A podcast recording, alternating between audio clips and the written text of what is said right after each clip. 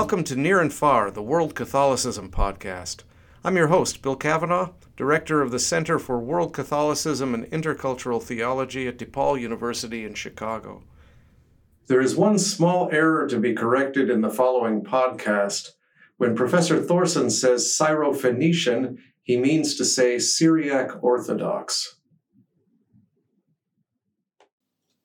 Okay, welcome everybody to the podcast today. Uh, my name is Bill Cavanaugh. I'm the director of the Center for World Catholicism and Intercultural Theology at DePaul University, and I'm very pleased to have uh, my friend and colleague Jakob Egeris Thorsen uh, from Denmark, uh, who's here working uh, as a visiting scholar for this uh, on the church in Guatemala. And Jakob, welcome. Thank you very much, Bill. So, Jakob, you are um, from Denmark, but you're working on Guatemala. Um, one doesn't meet a lot of Danish Catholics. Tell us a little bit about your story and a little bit about the church in Denmark. Well, as uh, most of the listeners might know, um, Denmark is a majority Lutheran country uh, where 75% or 77% are members of the Lutheran Church, and uh, so was I. Um, and um, I thought that I was going to be a, a Lutheran minister, uh, pastor, when I was a small boy. But as a 16 year old, I traveled to Guatemala as an exchange student, high school exchange student, and lived there uh, for one year with a new Pentecostal family, actually. And I met my future wife um, there too and um, getting to know her and getting to know Guatemala, um, and also actually having a, a great aunt who was uh, Catholic, I uh, slowly, uh, slowly uh, over a period of seven, eight years, uh, came closer and closer to the Catholic Church, and in the end, I thought it would not be honest not to convert.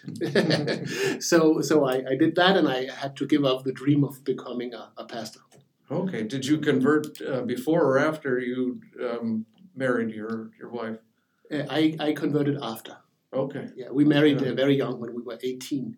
Wow. And uh, I converted when I was twenty five or something like that. Okay. Yeah. And and you've got children.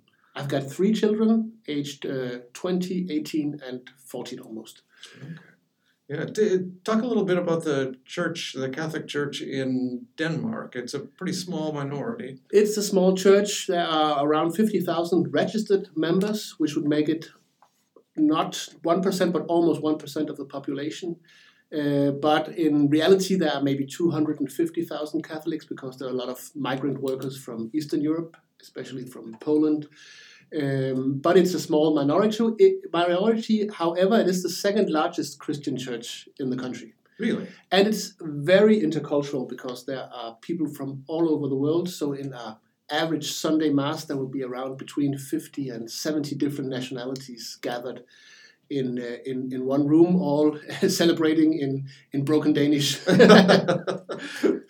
Interesting. Do you also have uh, you know masses in Polish or Vietnamese or Filipino or? Yes, we have all of it. We have English masses, Italian, Spanish, uh, French, German, uh, and uh, Vietnamese, and we have uh, also a pretty large group of Chaldean Christians who uh, have their own rite and who celebrate in in Arabic or who are Arab, Arabic speaking, and we also have Ukrainian uh, Catholics who also have their own right.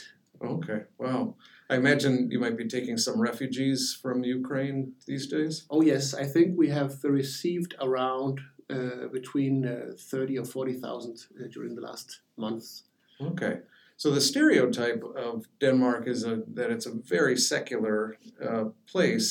Are there ways in which that's true and ways in which that's uh, not not really more more complicated? It is uh, in in one way one of the most secular countries because there is only we have the lowest uh, percentage of, of Christians going to church on an average Sunday. It's around between one and two percent oh. of the population. Uh, however, um, and I mean. Um, not so many people would, uh, also members of the Lutheran Church would would uh, say yes to to to defining themselves as believers. However, the, the Lutheran Church is a very strong um, cultural institution, and people remain members and pay uh, 1.2% of their income automatically to the church, and they could opt out if they wanted, but most uh, choose to remain. Uh, also, because, as people say, I don't know whether I'm a believer now, but I might be later on in life. Mm. so it's a kind of uh, existential, ecclesial insurance, uh, and it is people even if people don't believe in God, they believe very much in the church as a, a national, uh, cultural, and also um, also um, how do you call it um, an institution that does a lot of good things in society. Hmm. And most people will uh, go to church on Christmas, and for weddings, and for burials, and for baptisms. Um, so we call them uh, four-wheeler Christians they come for, for four occasions baptism, uh, confirmation, a wedding, and burial.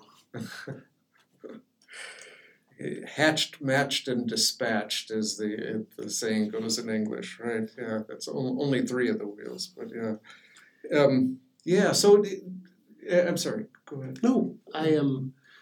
Um, I, have. I, I, w- I want to say so much more. Apart from, it is always tricky to measure religiosity so, so um, if you have like a very clear cut idea about what it is to be a believing Christian, then uh, Danes would would have a low, uh, come out low. But if you define it a bit more broad uh, as an existential openness towards the divine and a searching, and also a, a, a open attitude towards um, uh, life and also towards the Christian faith, even if you cannot define yourself as a hundred percent believer, then I think it's it is uh, not that secular. Okay, interesting. So the it's complicated, uh, and that would probably describe the the lay of the land in Guatemala as well. Uh, things are complicated in a very different way. But um, can you can you say a little bit about how you got interested in studying uh, religion in Guatemala? apart from having a wife from Guatemala and having lived there um, in, in, in, shorter periods, um, I was fascinated by the pluralism in Guatemala. And uh, so there were so many different churches, so many um, different evangelical churches. There was a Catholic church that was also very, uh, very uh, differentiated and, and pluralistic with Catholic charismatics and uh, indigenous uh, Catholicism with syncretistic traits, and you had so all the different movements. So what I found fascinating was that when I looked on the shelves of the library, there were like meters of shelves with books about liberation theology. And I had lived in Guatemala, and I knew yes, there was some institutions that were influenced by by uh, liberation theology, but what I saw on a parish level was not liberation theology. It was charismatic Catholicism, uh, and I wondered, there was not even one book written about the, at, at that time, there was not one book written about the charismatic renewal in, in Latin America, and it was maybe 10, 20, 30 times bigger than liberation theology. So I, I thought that is so strange. But I thought maybe it's because like theologians like myself, especially from, from the US and from Europe, can easier identify with uh, liberation theology than they can identify with charismatic Catholicism. So I thought, well, uh, maybe charismatic Catholicism is not my way of worship, but I have to study this phenomenon because it's all over. And it's not only in the Catholic charismatic groups, but the practices, the songs, the way of, of worshiping has, has spilled over into all other groups as well.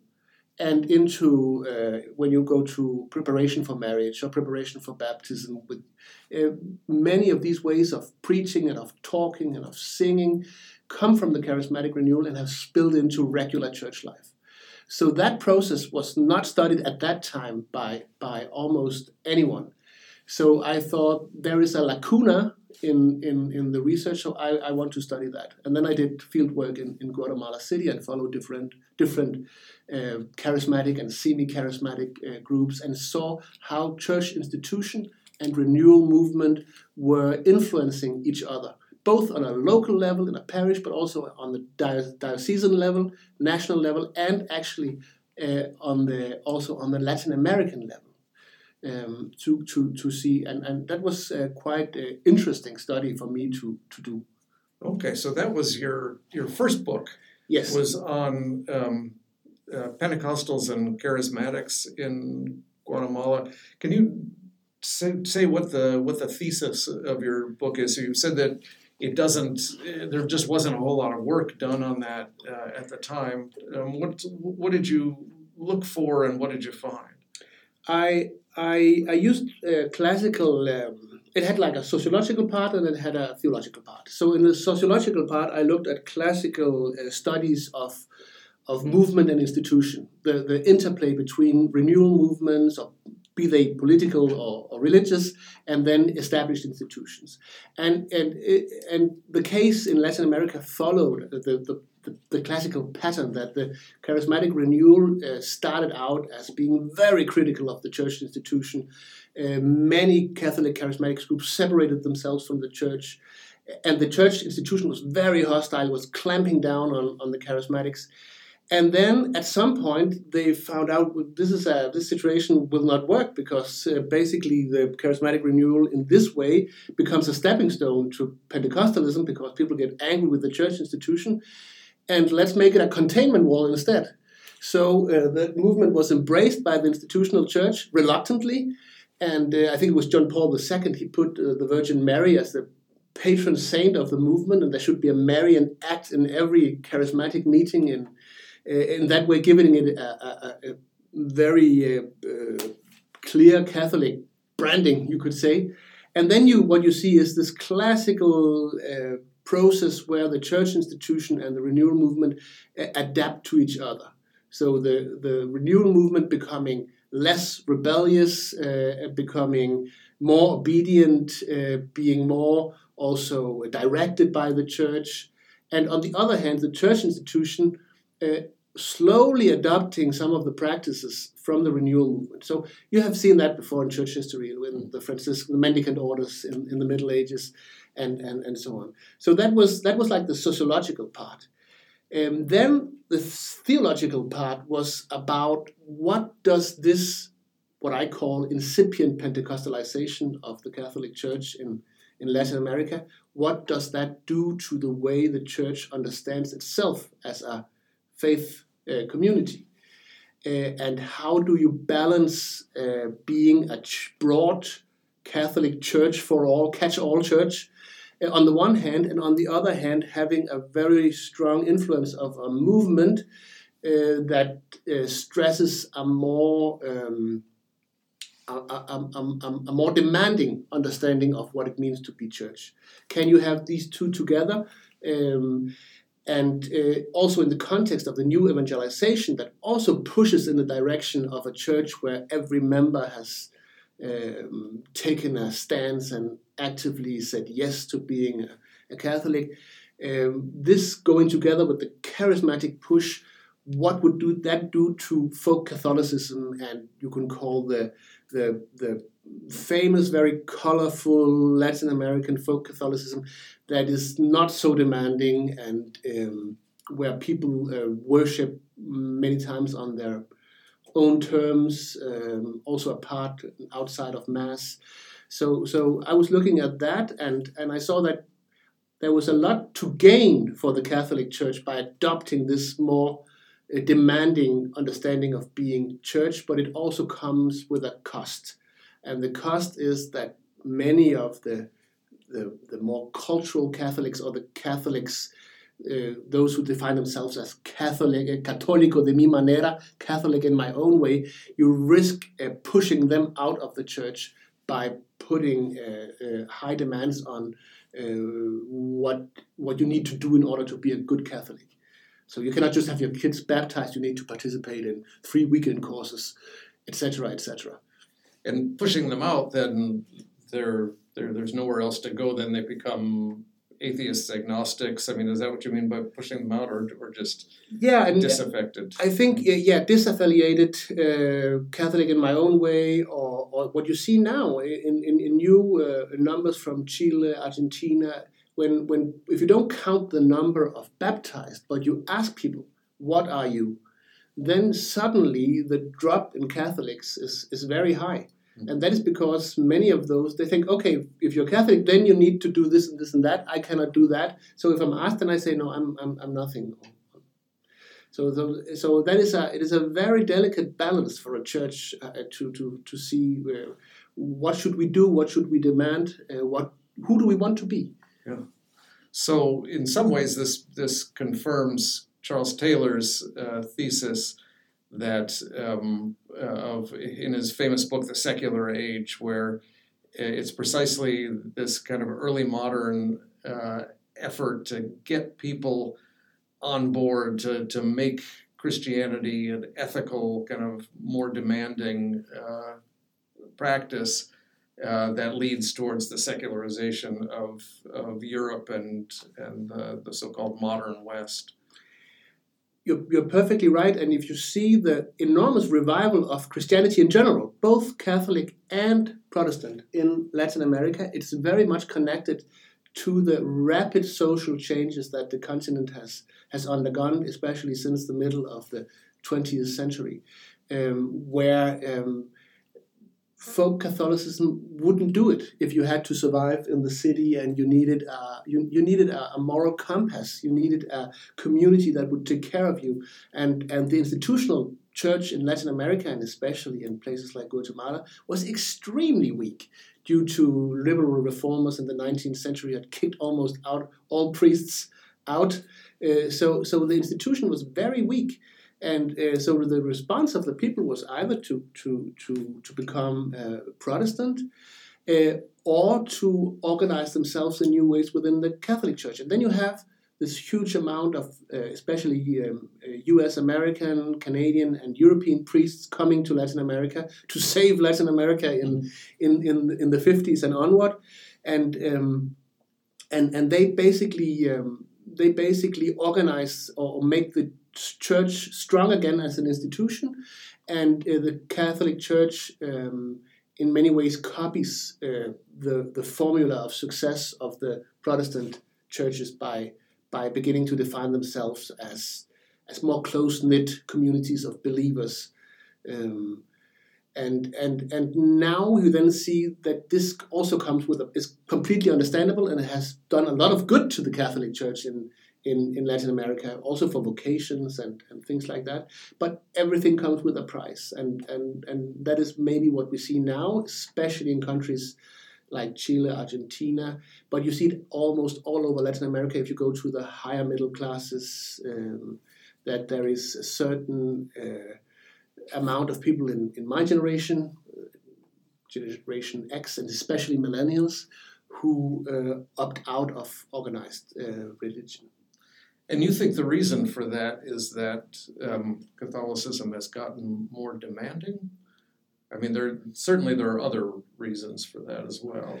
Yes, but I think it's one of the one of the contributing factors. Uh, another thing is that that um, you also see that many people who are evangelicals in the third or fourth generation uh, begin to to drop out of of organized uh, church life.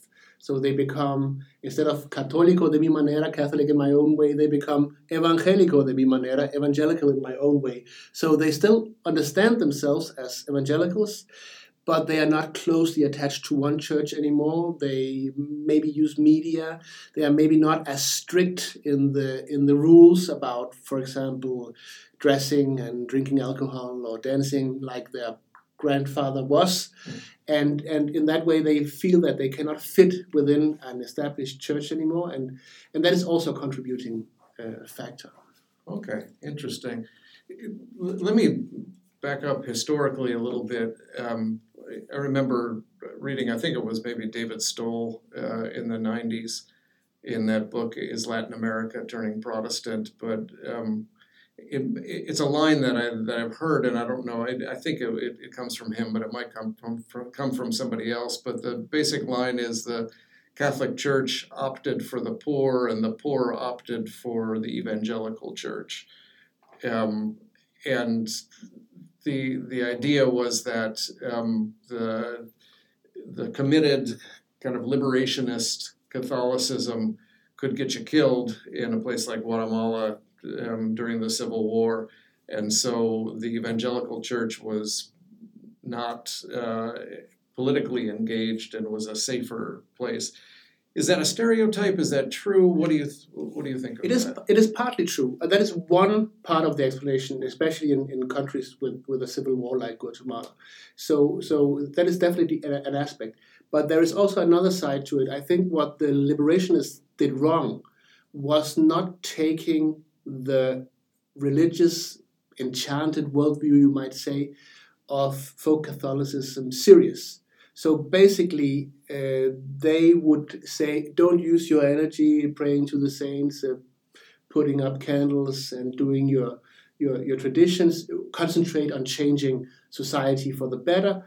Uh, and, and so they many times did not take it serious or even frowned upon uh, um, this enchanted worldview of angels and demons and visitations and dreams. And um, the success of the of the evangelical churches was, apart from their giving a strong moral compass and giving close knit communities, it was also that they actually took seriously this worldview.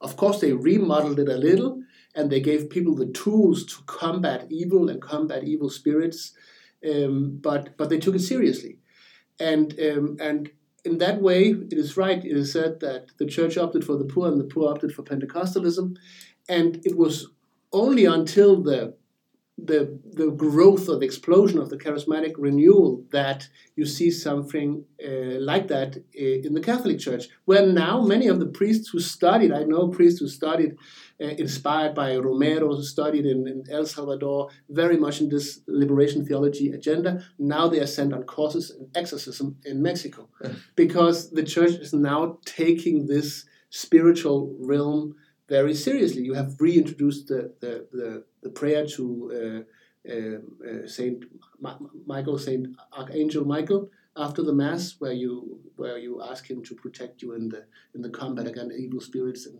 and stuff like that, and and so that was also a hard lesson uh, to learn for for the Catholic uh, Church. So in one way, liberation theology is very Latin American in the sense that it springs out of a social context but in another way it's very european in the sense that it is it is it is disenchanted it is modern in its worldview and and that is why i think it really never uh, caught the broad masses in, in, in Latin America. It did have a lot of good influence because a lot of those who were raised in the institutions influenced by liberation theology moved on to, to popular organizations uh, and, and, and uh, fighting for democracy, etc., once that, that uh, military dictatorship allowed you to do so. Um, but um, I think that is part of the explanation why um, so many people also left the church at that point.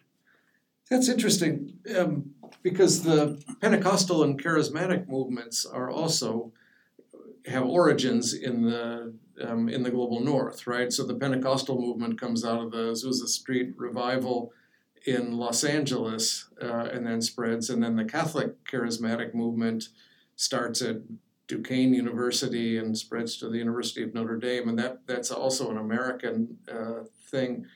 Um, so when when the Catholic charismatic renewal happens in Guatemala, um, does it come from uh, just imitating what the Protestants are doing, or does it come from the Catholic charismatic renewal in the United States? Uh, or is it a more kind of indigenous? You know, it comes. It comes. Um, it comes from from the, the U.S. I mean, the first. I mean, the first is a, a I can't remember his name. A Dominican friar uh, comes down and hosts some retreats. Uh, and in in the beginning, it's very much a, middle class movement, urban middle class movement, uh, the charismatic renewal but then it spreads out and it becomes uh, indigenized, it becomes adopted to the context, and then it becomes a movement that, that moves beyond just the middle class and becomes also uh, very big in the in the popular classes. Uh, so so so it comes from the U.S., but as you see, uh, somehow Pentecostalism has has a nerve that that seems to be able to adapt to all uh, cultural context. It's huge now in, in Africa, it's huge in Latin America, Right. it's huge in Southeast Asia, Asia and Philippines. Uh, so, so I think this, and what I think basically is the is the this, this, this, the strong uh, the strength of Pentecostalism is that it does take seriously the spiritual realm, and in that way, it's able to adapt to also pre-existing religious worldviews, uh, and um, and um, connect with them, and give people some tools to to handle that uh, sometimes frightening spiritual realm. Mm. Um, I think that that, that is if I had to, to boil it down to a, a, very concentrated explanation, I think that would be my explanation why uh, uh, Pentecostal and charismatic Christianity has become so enormously successful in a context of change. Because I mean, um, when you do when, when society is changing fast, then you also need a religion that can guide you and help you in that process of rapid change, both identity wise, but also on a very uh, everyday level. How to live my life in this. Maybe you are living in a big city in the outskirts, in the slums. There are gangs, there is drug dealing, there is a lot of problems with alcohol and drugs. What do you do to survive there? Um, I, think in El Salvador and Guatemala, and many outskirts of the city, you have, as a young man, you have two choices. You can join the gangs or you can join a church group, be it Catholic or Pentecostal or evangelical. Interesting. So um, maybe we can start talking a little bit uh, more about your current project because uh, some of what you're doing now is showing the response in Santiago Atitlan um, to the process of moderniz- modernization. Could you say a little bit more about what that process of modernization is, what's and what's causing it? I have been very interested in in religious change, obviously in Latin America, and also especially I wanted to move into the the, the indigenous realm and and therefore I decided to do a study in in Santiago Atitlan in Guatemala, a city located near the very beautiful Atitlan Lake. Um, that all tourists who come to Guatemala visit, so some might know it. And um, I chose I chose to to study that uh, particular town because it has been studied by anthropologists since the early 50s. And if you want to track change, it's good to choose a place that has been studied before.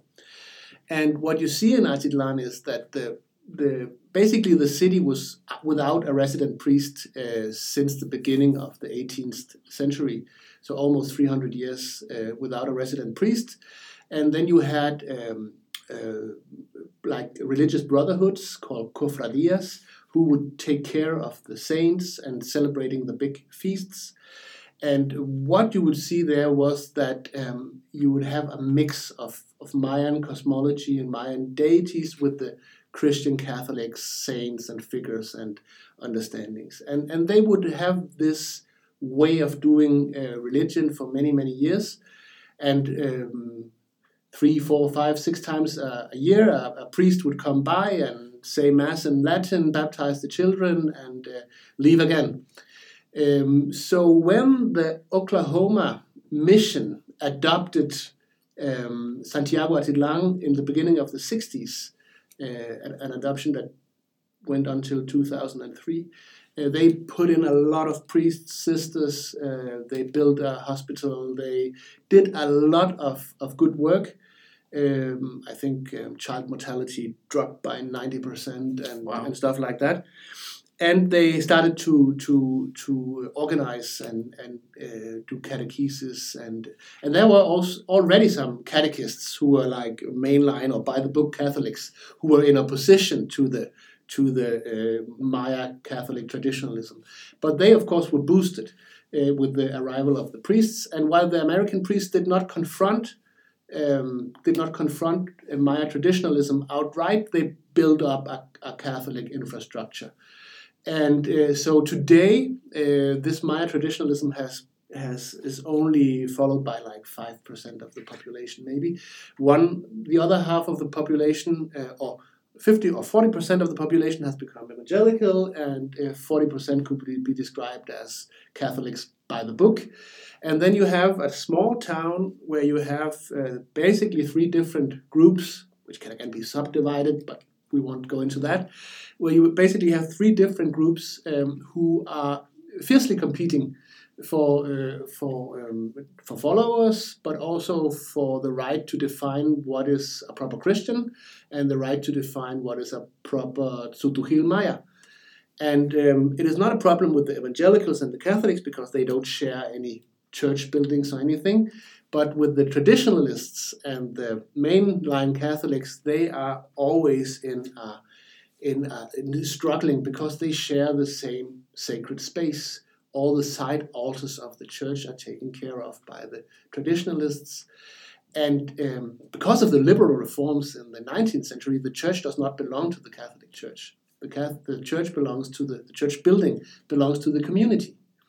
So who has the saying, and uh, uh, what do you do? Uh, and basically, what you see is that you have had some really some clashes, but then you have also have attempts by the poor bishop who has tried to reconciliate parts.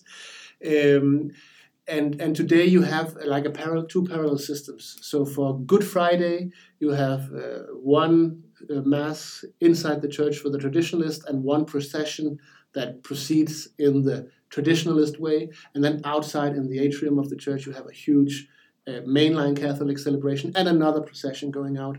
So it is um, it is this uh, struggle, and I wonder partly what is happening there. How can we understand it uh, anthropologically, but also on a, a theological level. Um, that is a broken community in some senses. They are all Christians, but they are f- fighting each other and they are competing. So, are there ways that we could? I mean, the, the mainliners are very, very anti traditionalism. So, they basically say that is syncretism, that is uh, pagan, that is heathen, throw it all away. And the traditionalists say, um, this is our way of being Catholic, we have always done like this. And they have a lot of stories and myths and understanding of the cosmos of the nature around there, which is encapsulated in these uh, stories. So, uh, on the one hand, I can understand the mainline Catholics who want to be mainline Catholics by the book, but they are also very fast to just throw everything away that was before, and thereby also losing a cultural memory of who we are. So, I'm thinking about theologically is it possible in some way to reconcile these different practices and worldviews of recreating a community. So when you say traditionalist, you're using the term in a very different way than uh, when we in the United States talk about a traditionalist.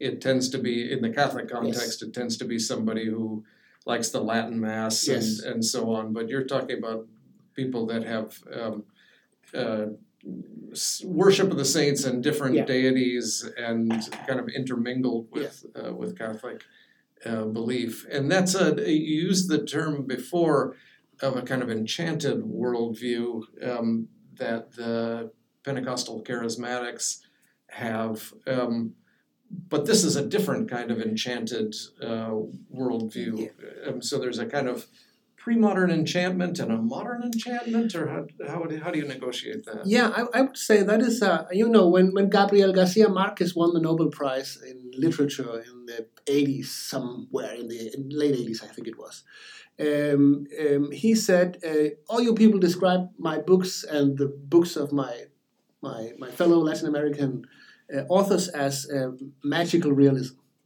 But he said, for a Latin American, it's not magical realism, it is realism because we all have experienced uh, visions, dreams, uh, talking saints, etc., etc.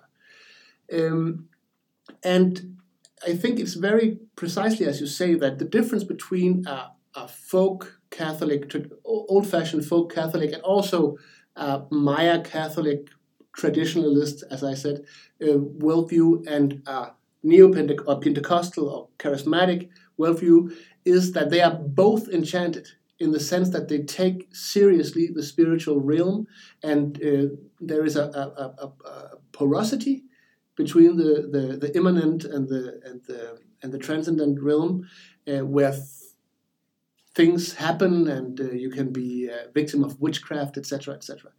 But uh, whereas the the uh, Maya uh, traditionalist um, worldview is is more uh, maybe a little more fatalistic and nebulous, so you cannot really you cannot really grasp exactly what is up and down and what is good and bad and what will happen. Then in the Pentecostal and the charismatic uh, enchanted worldview, it, it is it is it is more it is more well ordered. It is more transparent, and there are some certain practices that you can acquire in order to to to uh, wear off the evil forces. So in that sense, uh, it is not a modernization in the secular European sense, but it is a modernization of an enchanted worldview that is remodeled in a way that it makes uh, it, you can handle it actually. And is that so?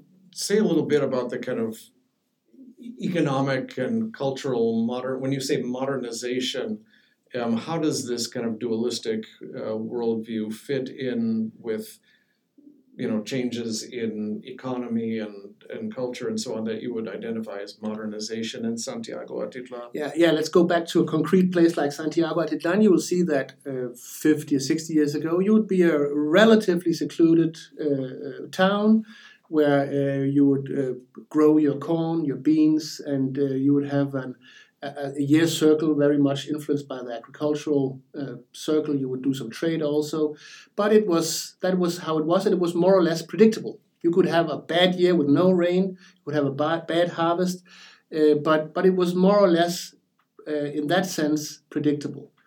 Um, what happens when you get uh, connected to the outside world uh, via stray via roads and trade and um, people coming in and out, internet, internet, uh, media, etc., is that it, it, it and you have a neoliberal state where with no social security at all, um, it makes you very vulnerable. Of course, it gives you the possibility to to certainly earn a lot of money that you could not earn before. Some do, but definitely not all.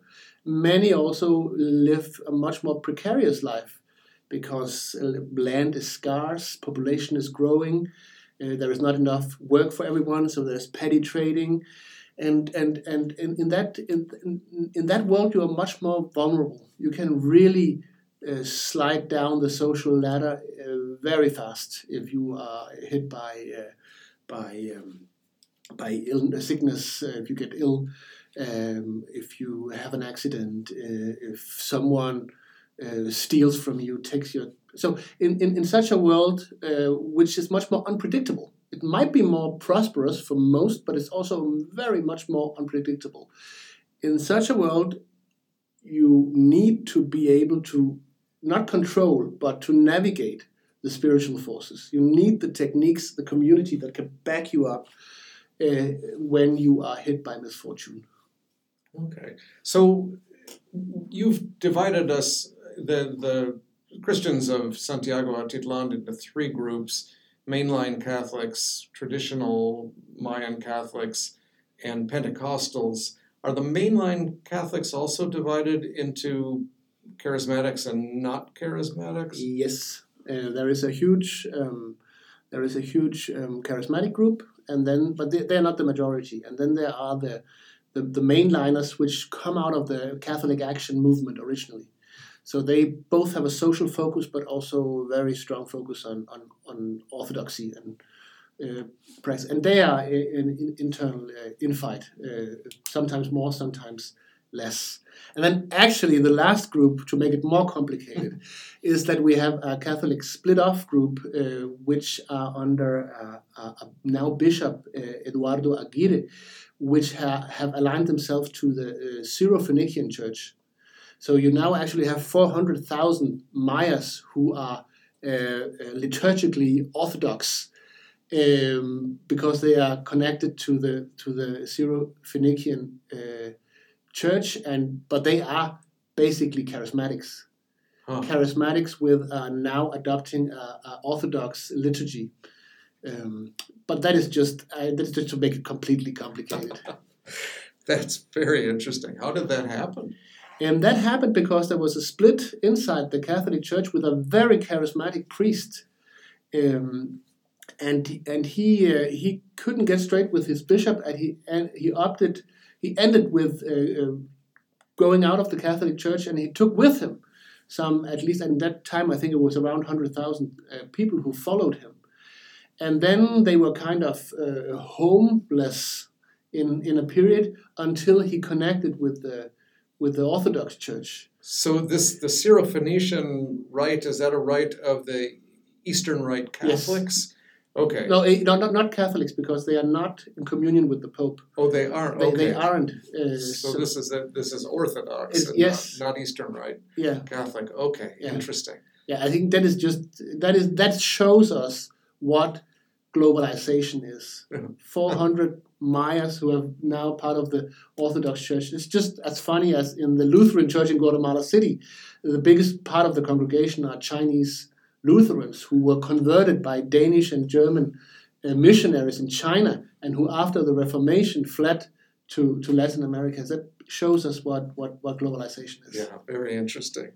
So the bishop is trying to um, reconcile the various kinds of Catholics and holding talks. How are those going? It is is going uh, well now compared to before because in, in 2011 there were clashes, and earlier in history there have also been clashes which uh, which sometimes were also violent.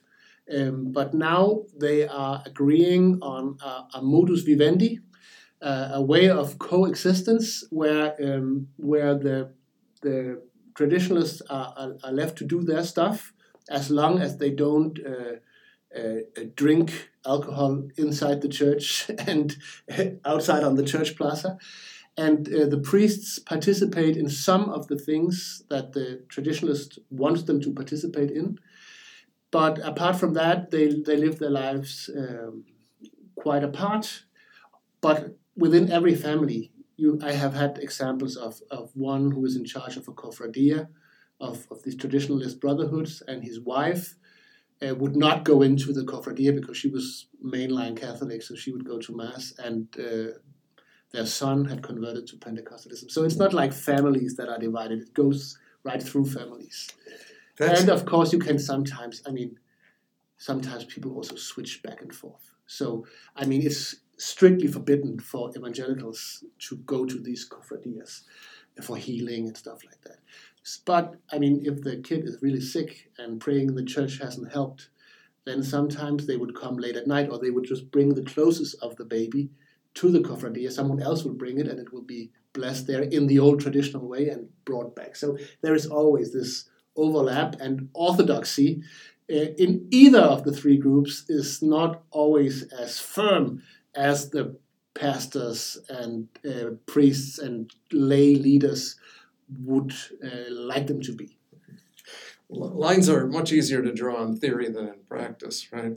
So, um, Rodney Stark and Todd Hartch and other people have argued that um, the growth of evangelical churches in Latin America has made the Catholic Church better um, by competition. Um, you know, you have to, to kind of wake up and um, get people more involved and and there's actually some empirical research that shows that where the evangelical churches are strong, the attendance at Catholic Mass has gone up. So they argue that um, competition has made the Catholic Church better. But in a lot of ways, your uh, research is pointing to the, the downside of that too, that you, you might get a more kind of committed core, but then there are people uh, that have traditionally been Catholic who don't feel kind of welcome. I, I basically agree with them. It has made the Catholic Church much better, much more organized. I mean, and, and never, I mean, they also have this article called The, the Churching of Latin America, Rodney Stark has, Mhm. together with a, another author. And, and that is true. And if you see Santiago Atitlan, there are 300 lay groups who meet on a weekly basis, who visit the sick, who uh, bring food out to the, to the hamlets where people do not have enough to eat uh, who sing and who praise and who pray. They have they are only uh, 24,000 Catholics. They have a chapel of perpetual adoration, which has been uh, open all the time for six, uh, seven years now. Uh, you know, eight years now. I mean, that is Im- impressive. You have people praying there. They take turns, these groups, to, to pray in there. So in that sense, they are they're completely right. It was necessary for the Catholic Church to to to step up, to organize themselves, to take the laity seriously. All that is is completely correct. I just point to the downside that everything comes with a price.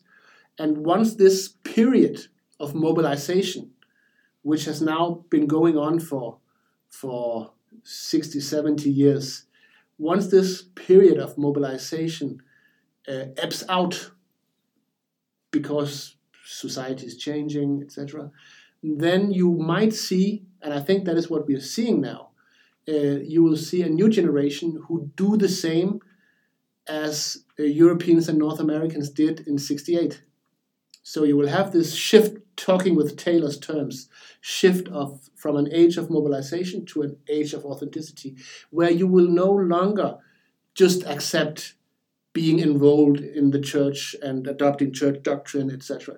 So what you see now with the permission of same-sex marriages in in um, in Mexico City and in Argentina and in Chile and uh, uh, abortion um, being permitted now in more and more places. I think that is exactly showing us that that this super Catholic and Christian stronghold Latin America is not as safe and consolidated as you might think. So I think we will see much of these changes now in the next decades. And that means that the Catholic Church, so of course the, the evangelical churches, will have to find out how are we church in a pluralistic society where we can no longer rely on a cultural Catholicism that is a shared uh, cultural thing that, that we that, that we have? How are we how are we church in, in, in that context? Also, how are we church for young people who will not uh, just sign uh, the whole uh, doctrine of the church, but who also have opinions and who challenge uh, hierarchical power structures, etc. So, so that is the new thing that the Catholic Church in Latin America will have to figure out. And likewise, the evangelical churches will have to figure out how can we be churches for a new third generation of evangelicals who have not had this uh, conversion experience, who have but who have been growing up in this, and who also now form their own opinions. And um, yeah. So, well, that that then brings me to the last thing that I want to ask you about. So you've raised these questions um, but you're also in your current project trying to suggest some answers, right? Um, you are uh, hoping to to give some uh, impetus to a, a, new kind of theology of enculturation, which is able to take um, some of the kind of traditional elements of Mayan culture and bring it into mainline Catholicism in a way that uh, respects both the church's tradition and the cultural traditions. Can you say a little bit about that? Yeah, of course, that is not for me to do because they are the ones who have to work this out within the church in Guatemala. Uh, Mayan Catholics among themselves, together with the whole church and the bishops. But what I think is that I, as a theologian, can can give some ideas, uh, uh, which lines along which you can think and uh, and I'm actually a bit inspired by a, a Danish Lutheran uh, theologian from the 19th century uh, called Grundtvig. Uh, I think many of his hymns are also translated into English, at least in the Evangelical Lutheran Church in in um, in America. Um, but he basically thought that that the whole northern mythology, Old North mythology, um, that was still alive somehow as stories told of course, that was not one to one compatible with, with the Christian gospel and with the uh, with the Christian faith. But he thought that as a people, as a cultural entity, a people, you cannot throw away your tradition. You have to be Christian, of course, but you have to know the old stories of your culture. That is your you can say in a way that is your Old Testament. That is where you came from when you became Christian. That does not mean that it is a liturgical Old Testament or an or an canonical Old Testament, but uh, canon- but Old Testament in the sense that you should know all these stories. You should know because they mirror the values of a culture. Uh, and I think if you could get to that point in uh, in Guatemala, uh, where uh, you could really appreciate these uh, traditions, um, then it, it, it, it would be a good start. And I, there are many good people doing that. There are Dominican friars in, in Alta Verapaz uh, who have a center for enculturation theology who does this work. But if you come to a place like Santiago Atitlan, it is, it is more either or. You have young indigenous priests, and they just want to be 100% orthodox and by the book. So they want to throw away all these old stories, traditions. And I can, in a way, I can understand them because it is a tradition that is still alive and still has power over people, also in a negative sense, that there is uh, fear of, of black witchcraft, etc. But on the other hand, it, it seems to me a little too radical uh, I mean, the strength of the Catholic faith has always been to be able to build bridges between the past and the and the present. And um, if I can somehow um, contribute to building those bridges uh, in a very modest way, obviously, as I said, it's not for me to do. Uh, I would be uh, be happy and thankful. Well, thanks so much, Jakob. This has been fascinating, and uh, we're going to really look forward to your uh, book that comes out of the current research that you're doing. Um, thanks for joining us. Thank you for having me.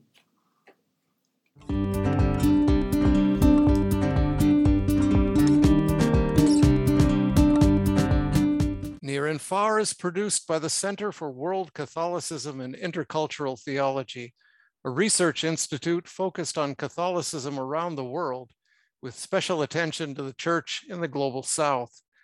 The center is sponsored by DePaul University, a Catholic university in the Vincentian tradition in Chicago. Production assistance for Near and Far comes from Marlon Aguilar, Finnegan Chu, and Karen Kraft. For more information on the center and its activities, look for the Center for World Catholicism and Intercultural Theology on the web, Facebook, Twitter, Vimeo, and YouTube.